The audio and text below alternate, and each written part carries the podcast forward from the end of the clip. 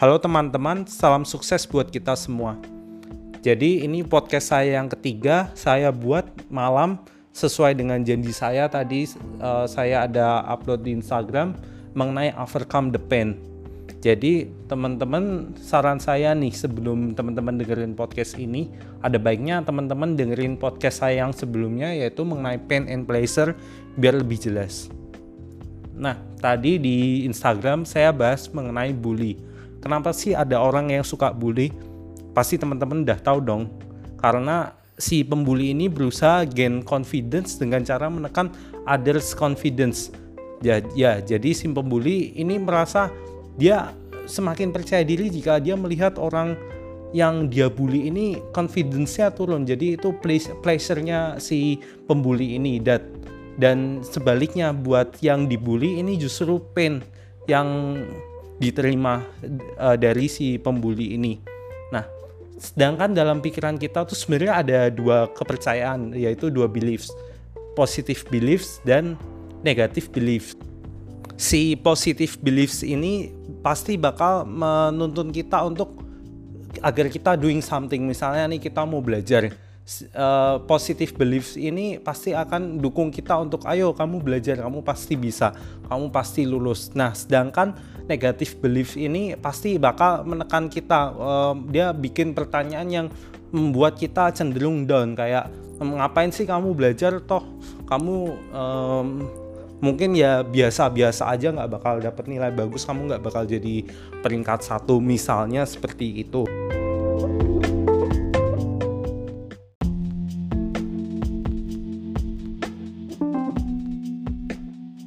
Jadi sebenarnya pikiran bawah sadar kita jika kita ragu ini ya itu ada di antara positif belief dan negatif belief. Dah, ketika kita bertemu si pembuli, pasti dong dia akan menekan uh, confidence kita dan otomatis impact dari positif belief kita itu nggak terasa. Jadi kita akan semakin down gitu. Dan sebaliknya juga jika misalnya kita ketemu orang yang bisa memotivasi kita, mengajarkan kita untuk uh, melakukan sesuatu uh, sesuai dengan kemampuan kita. Nah, ini kita bisa gain confidence dan secara otomatis uh, impact dari positive belief ini akan semakin terasa. Kita dapat merasakan aura-aura kesuksesan seperti itu. Nah, dan saat ini saya mau masuk ke topik yang utama lanjutan dari pain and pleasure yaitu gimana sih caranya menggunakan uh, pain and pleasure dalam hidup kita.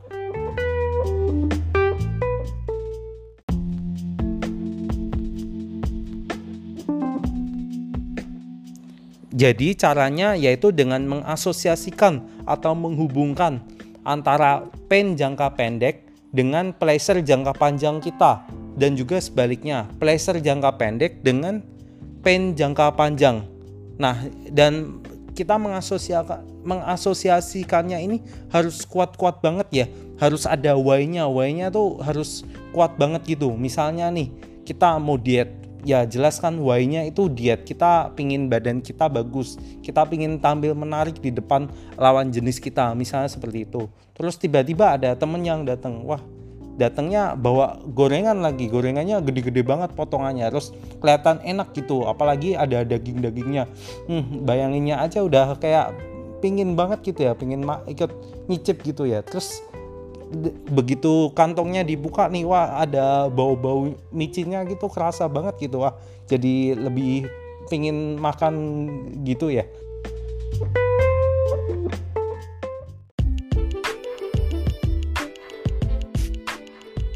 Jadi sekalian nih saya bagi tips diet dari saya. Diet itu sebenarnya simpel kok. Kita tinggal bikin defisit kalori.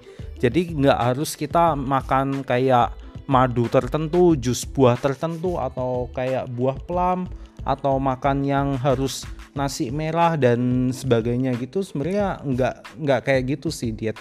Jadi diet itu prinsipnya kita bikin defisit kalori. Caranya ada dua yaitu kita cut asupan makanan kita, kita kurangin asupan makanan kita caranya gampang kok sebenarnya kita kurangin asupan makan kita itu salah satunya itu dengan mengurangi kebiasaan nyemil atau ngurangin makan makanan yang kita suka dan biasanya makan makanan yang kita suka ini mengandung uh, tinggi garam gitu ya. Nah, garam itu memicu nafsu makan kita.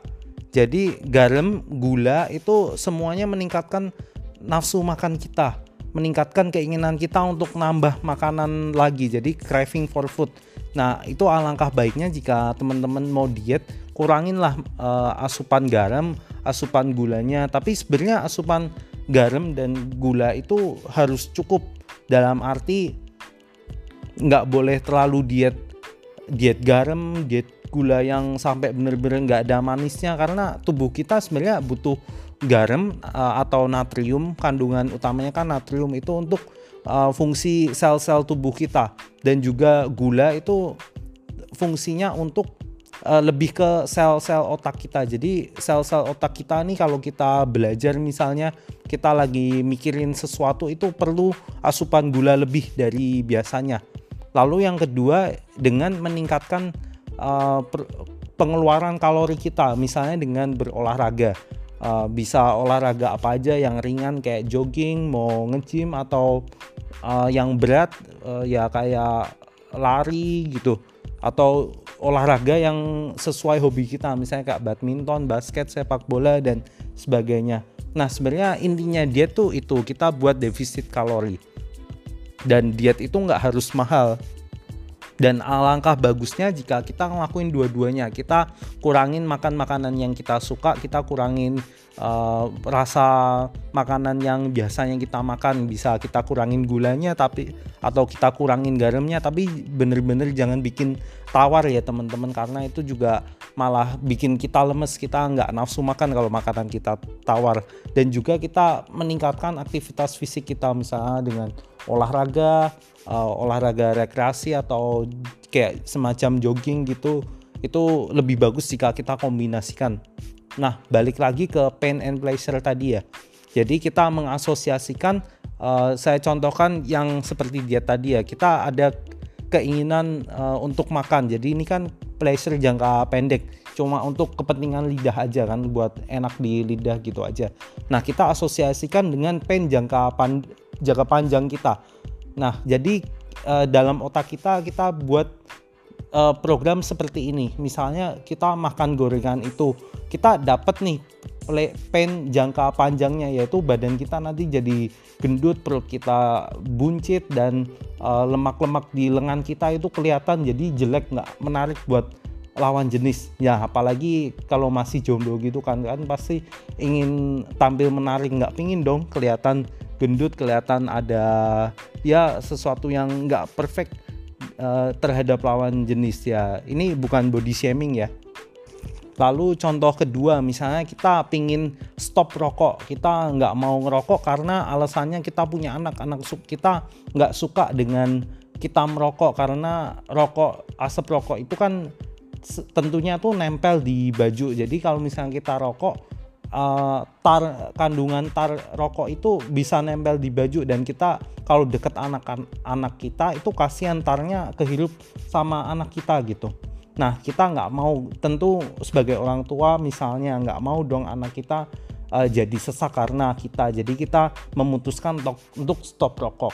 Nah kalau misalnya timbul keinginan keinginan nih untuk uh, merokok misalnya. Kita bayangkan uh, pleasure jangka pendeknya adalah merokok. Karena yang tadi kita rasanya kok nggak nyaman merokok. Oh ini ada kesempatan nih buat rokok. Tapi kita ingat uh, jika kita mendapatkan pleasure jangka pendek kita bisa juga mendapatkan pain jangka panjang yaitu pain jangka panjangnya adalah dengan uh, kita asosiasikan pada si anak kita tadi. Anak kita menghirup uh, bau utar bau asap rokoknya terus anak kita sesak. Nah mungkin sesak ini bisa berdampak jangka panjang. Misalnya ntar di saat gedenya dia kena sakit paru-paru atau uh, asma misalnya seperti gitu. Ya sebenarnya nggak juga sih. Kan kita asosiasikan aja seperti itu. Lalu sebaliknya kita mau bikin uh, pain jangka pendek kita asosiasikan dengan pleasure jangka panjang. Misalnya nih kita ingin build badan kita supaya berotot. Jadi kan kita nge-gym dong kita angkat beban. Nah mungkin awal-awal kayak kita ngebayangin wah ini capek ya angkat beban. Nah ini kan pain tapi pain jangka pendek. Tapi jika kita asosiasikan dengan uh, pleasure jangka panjangnya yaitu pleasure-nya adalah kita tampil uh, badan kita bagus, kita menjadi lebih sehat, kita lebih fit, kita bisa lebih produktif, kita nggak malu gitu. Misalnya kalau disuruh angkat berat sama lawan jenis ya sama cewek gitu kita bisa bantu angkat gitu kan. Ada suatu pleasure ada suatu kebanggaan tersendiri. Nah kita asosiasikan nih. Jadi kita harus memaksakan diri kita supaya kita dapat menempuh goal kita menempuh pleasure jangka panjangnya dengan melewati pen-pen jangka pendek ini.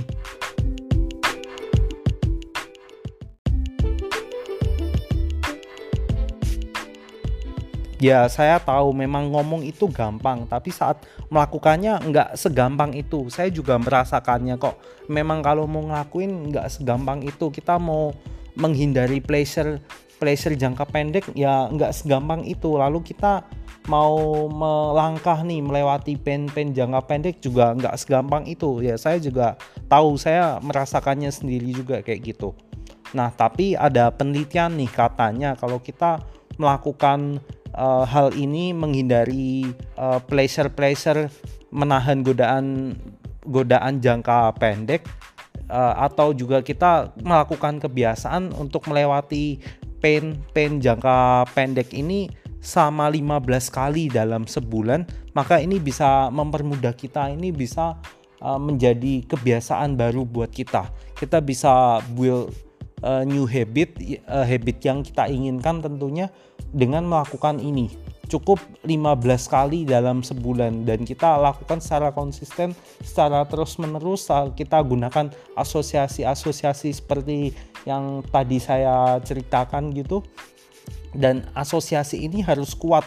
Jadi kayak kita mau menghindari uh, kesenangan sesaat kita kita bayangkan dengan pen jangka panjang yang bener-bener Eh, nggak uh, enak banget yang benar-benar menderita banget Anda bisa libatkan uh, asosiasikan aja dengan orang yang Anda sayangi. Misalnya apa sih impactnya jika kita melakukan untuk melakukan sesuatu untuk mendapatkan pleasure-pleasure jangka pendek ini apa sih akibatnya buat orang lain? Kita benar-benar asosiasikan secara kuat-kuat um, pasti feelnya dapet kok. Nah kita pasti secara nggak sadar di bawah alam sadar kita nih terbentuk sesuatu um, supaya kita menghindari pleasure-pleasure tadi misalnya kayak ngerokok misalnya seperti itu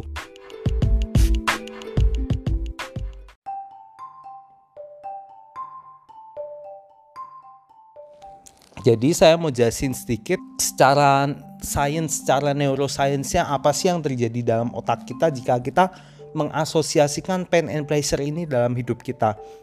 Ada tiga bagian penting yang berperan. Yang pertama ada prefrontal cortex. Prefrontal cortex ini fungsinya untuk menerima informasi baru, untuk memproses informasi yang logis, uh, untuk melakukan sesuatu sesuai dengan pikiran sadar kita. Itu fungsi yang prefrontal cortex. Lalu yang kedua ada hipokampus. Hipokampus ini fungsinya untuk memori.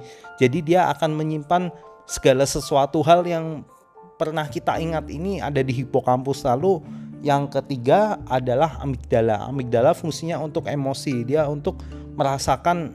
Uh, jadi kita kalau merasakan sesuatu, misalnya itu sedih, senang, nah ini disimpan semua feelingnya, emosinya ini disimpan di um, amigdala tadi. Nah, saya contohkan nih seperti rokok tadi ya, misalnya kita mau bikin informasi baru, saya mau berhenti rokok. Nah ini kan diproses di prefrontal informasi baru ini akan dikirim uh, lewat hipokampus. Nah, di hipokampus ini biasanya udah ada memorinya nih. Kita ngerokok enak kok apa uh, kita udah terbiasa merokok. Nah, ini kan pasti muncul ketidaksesuaian ketidaksesuaian gitu ya. Apalagi amigdalanya juga merespon, wah ini biasanya ngerokok enak kok, nyaman kok, bisa bener-bener lepas gitu.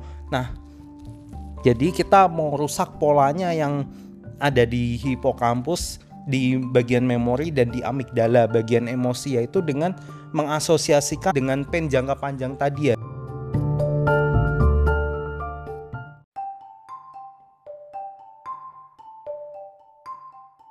Jadi caranya yaitu dengan merusak pola yang ada di amigdala dan di hipokampus tadi. Jadi kita bikin uh, pain jangka panjangnya benar-benar harus menyiksa sekali dan harus kita bayangkan sekuat-kuatnya dan juga jangan lupa alasannya why-nya tuh harus jelas. Jadi misalnya nih kita bayangkan kalau kita ngerokok itu kan pleasure jangka pendek. Nah, kita asosiasikan jika kita makin lama makin sering kita merokok, paru-paru kita nih uh, bisa nyempit karena keisi sama tar-tar gitu. Jadi dan ini memang beneran bisa terjadi. Kalau kita ngerokok tuh bisa mencetuskan uh, penyakit bronkitis dah. Bronkitis ini salah satu penyakit dengan biaya terbesar yang habisin dana BPJS tuh kalau nggak salah sekarang mungkin nomor tiganya. Jadi bronkitis tuh meng menghabiskan anggaran BPJS terbesar ketiga. Uh, dan memang faktanya seperti itu. Jadi kita asosiasikan kalau misalnya kita ngerokok saluran nafas kita nih keisi samatar. Nah, karena keisi samatar ini kan jadi nyempit. Nah, nafas kita bengek. Jadinya kita mau keluar tarik nafas, keluarin nafas tuh sesek nggak enak. Nah, apalagi jika kita bayangkan lagi ya, kita bayangkan kuat-kuat jika tarnya ini tadi masuk ke jaringan-jaringan paru. Itu tuh namanya alveolus. Nah, alveolus ini harus berkembang. Nah, kalau misalnya dia alveolusnya itu kan semacam kantong. Kalau kantongnya keisi samatar, ya jelas udara yang masuk ke alveolusnya makin dikit dong. Nah, kita bayangkan sedalam itu. Kita rasakan segimana sesaknya, sesaknya sesak banget, sesak seperti itu gitu. Jadi karena alveolus tadi keisi samatar, paru-paru paru-paru kita tadi nggak keisi dengan cukup udara. Nah, itu bikin kita tambah sesek jadi rasanya benar-benar dada kita kayak uh, tertekan dada kita kayak dililit sesuatu gitu dan kita nggak nyaman buat nafas. Nah nafas biasa aja nggak nyaman apalagi kalau mau buat lari, buat olahraga tambah nggak kuat nafas kita.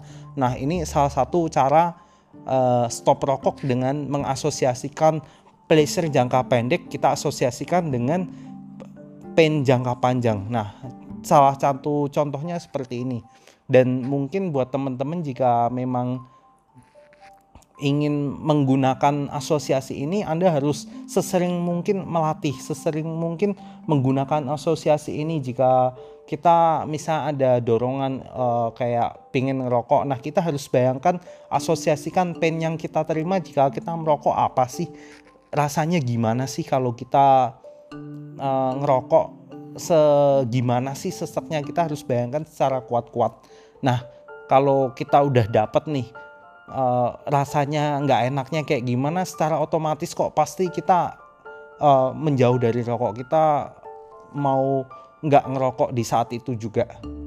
Nah, sekian teman-teman buat podcast saya hari ini. Semoga bermanfaat buat teman-temannya dan jangan lupa untuk terus berlatih untuk terus mempraktekkan ilmu yang baru saya bagikan tadi. Sekian dari saya, terima kasih dan salam sukses buat teman-teman.